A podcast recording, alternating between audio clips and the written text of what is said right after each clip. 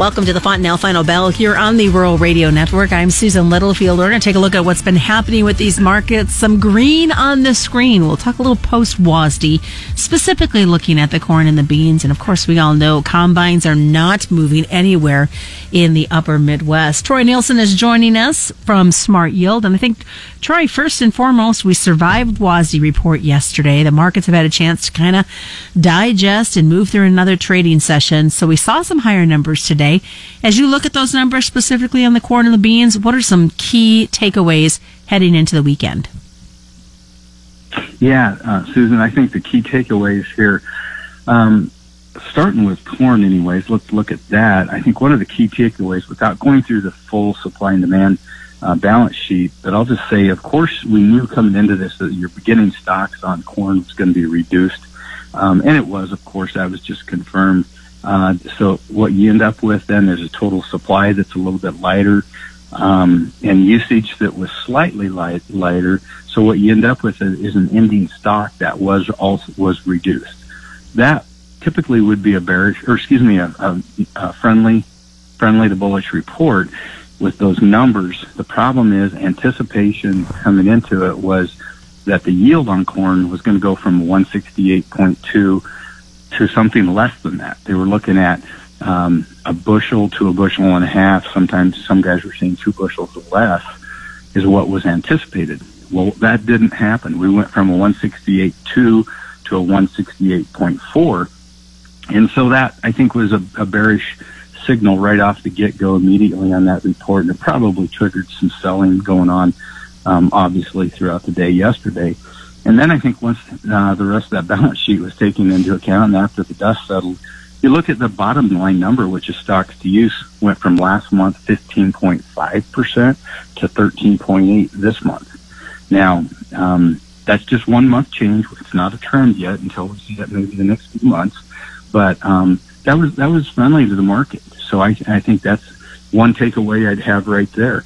Is yield actually stayed about the same, and we ended up with stocks to use that's a little tighter. Soybeans, not a lot different. We expected yield to be down, and it was down 1 bushel on soybeans from last month to this month. That was a little bit friendly to that market.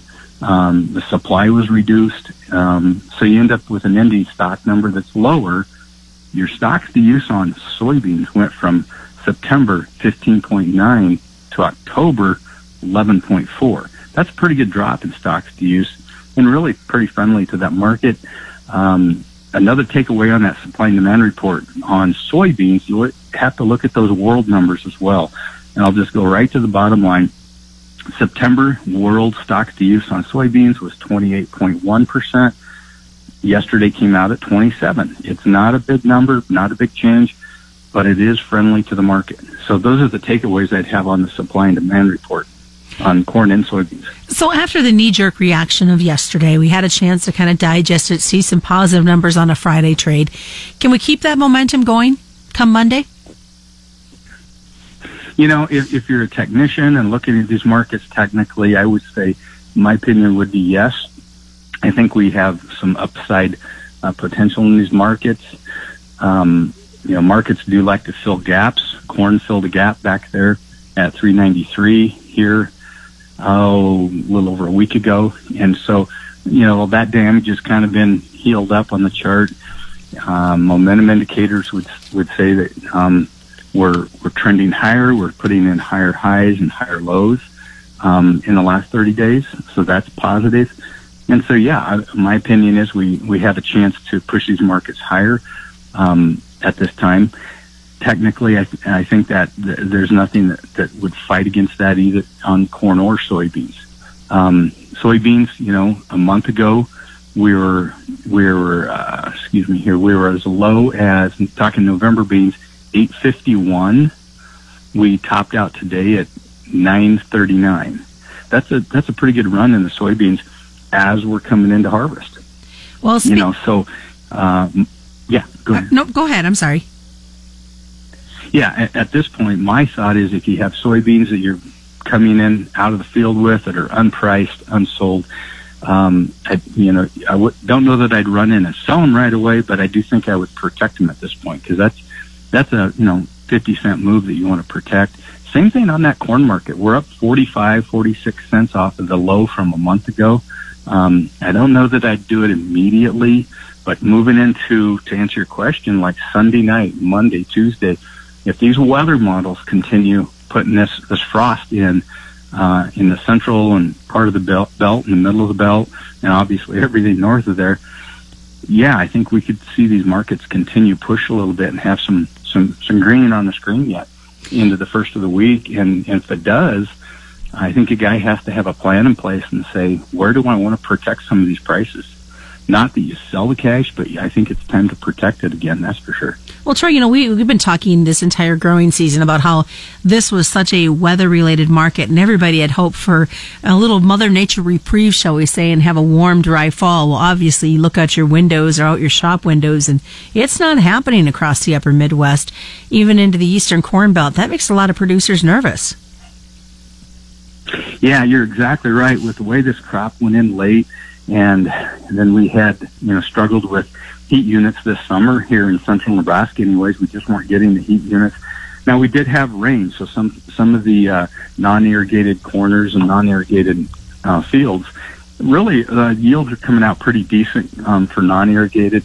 Now, the irrigated numbers are down a little bit from the last couple of years anyways that set records, keep in mind. But you know, I do think we planted late. We had trouble with heat units, and then in the middle of August, the big talk was these crops could finish nice, but we don't want to have an early freeze. Well, stick around, folks. We've got more coming up. I want to talk a little basis action as well when we come back. You're listening to the Fontanelle Final Bell on the Rural Radio Network.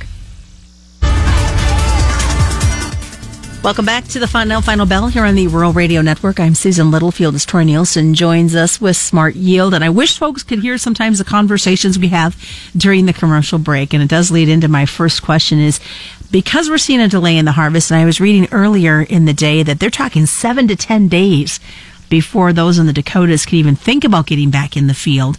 How does that change the basis? And then, Troy, you brought up the Eastern Corn Belt basis, and it's kind of interesting how they kind of marry together. Yeah, exactly. The Eastern Belt, and as you move east from here into Iowa, then get into Illinois, Ohio, the further east you go right now, the better the basis is for the farmer. And they have a positive, you know, we're working on a negative basis here. They have a positive basis east of Des Moines. And so, and that's really unusual this time of year, just coming into harvest. But we are seeing that for whatever reason. And so typically, as whatever basis is established in movement that we see on the eastern corn belt, on the rivers, we start to see that trickle effect coming out here to the west. And we've seen that in the last 3 weeks, 3 to 4 weeks, we've seen basis on corn and soybeans firm up and get a lot more attractive. Here in central Nebraska, even western Nebraska, where we do some business as well. And so we're seeing some basis movement that is a little bit non-typical for this far into harvest.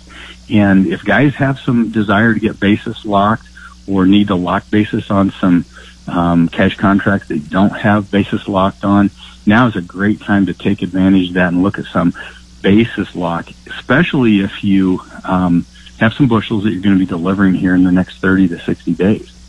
So how do you see that? I mean, when they're trying to make their marketing decisions and they're looking at where the basis is today, where it might be, you know, a week from now, depending on what happens weather-wise and the movement, we know that there's the need for beans and the movement of corn. Do they lock them in, or what should we do? Do we hold out, or do we just go for it? Mm-hmm. You know, I'll just talk corn here for a minute. Perfect. You know, if you've seen basis, for example, if it's improved 7 or 8 cents or 10 cents in your area, that's a nice basis improvement in the last 30 days. On top of that, you have to pile in both decisions. The futures has moved up about 46 cents in the last 30 days. So if you put those two together, that's over 50 cent better cash price that you can accomplish versus where you were at a month ago. And a month ago, we had people saying, hey, if we could get such and such price, we'd sure go ahead and lock some basis, and we'd lock some cash prices in for harvest. Well, we're probably above a lot of those goals that guys were looking for. And so instead of looking for higher prices, that may or may not happen, the futures, in my opinion, has a chance to improve yet. I think there's upward potential, like we were just saying, but the basis has moved a long ways, and basis is a whole different critter. It's based on more local decisions and local supply and demand. And so locally, if you have achieved some basis that you were looking for and had targets, I'd go ahead and establish those at this time. Doesn't mean you have to lock that futures in on it at this point, but I would definitely take a look at getting some basis locked at this point and reward that market. You had made a statement before we started the Fontanelle Final Bell, and I'm glad I wrote it down because it says, until we have a trade agreement, we don't have a trade agreement. And I think that is probably the best statement I've heard in the last couple of weeks, because there's a lot of banking that we're going to see something happen. And until the ink is dry, don't bank on it. Yeah, absolutely. I mean, we've got our fingers crossed. Problem is, we've had them crossed for about a year. And, we're still hoping for that trade agreement. I think it's really positive that they're meeting, I believe, this afternoon. At the same time, we don't have a trade agreement together. But I do think that just the fact that they're meeting is very positive. It means both parties want to move in the right direction with this. And I think we will eventually come up with a trade agreement. At the same time, corn was up 18 cents on the front month today. I think that's a blend of weather, supply and demand report, and trade talks that are back on. So when you put those all together, the trade talks, in my opinion, are positive, even though we don't have that agreement yet. It's just positive that they're still working towards an agreement. And hopefully something will come out of it this afternoon or this weekend, and Sunday night we'll see that in the market. Real quick, I know you wanted to talk some cattle and the supply-demand report that we saw on Thursday. Yeah, I'm going to take a look at live cattle on the October contract, and just to state this real quick, because it is really coincides with the grain markets on right about the 9th of September, right about a month ago. October live cattle were as low as 93.40. They went home today at 109.50. Best way for folks to get a hold of you, Troy? Yeah, call us here in Kearney at Smart Yield, 308-234-6805. Well, thanks so much, Troy Nielsen, joining us today. That's the Fontanelle Final Bell, being brought to you by Fontanelle and all the local dealers. Don't forget, you can get this as a podcast as well, wherever you get your favorite podcast. You're listening to the Rural Radio Network. You're listening to the Rural Radio Network.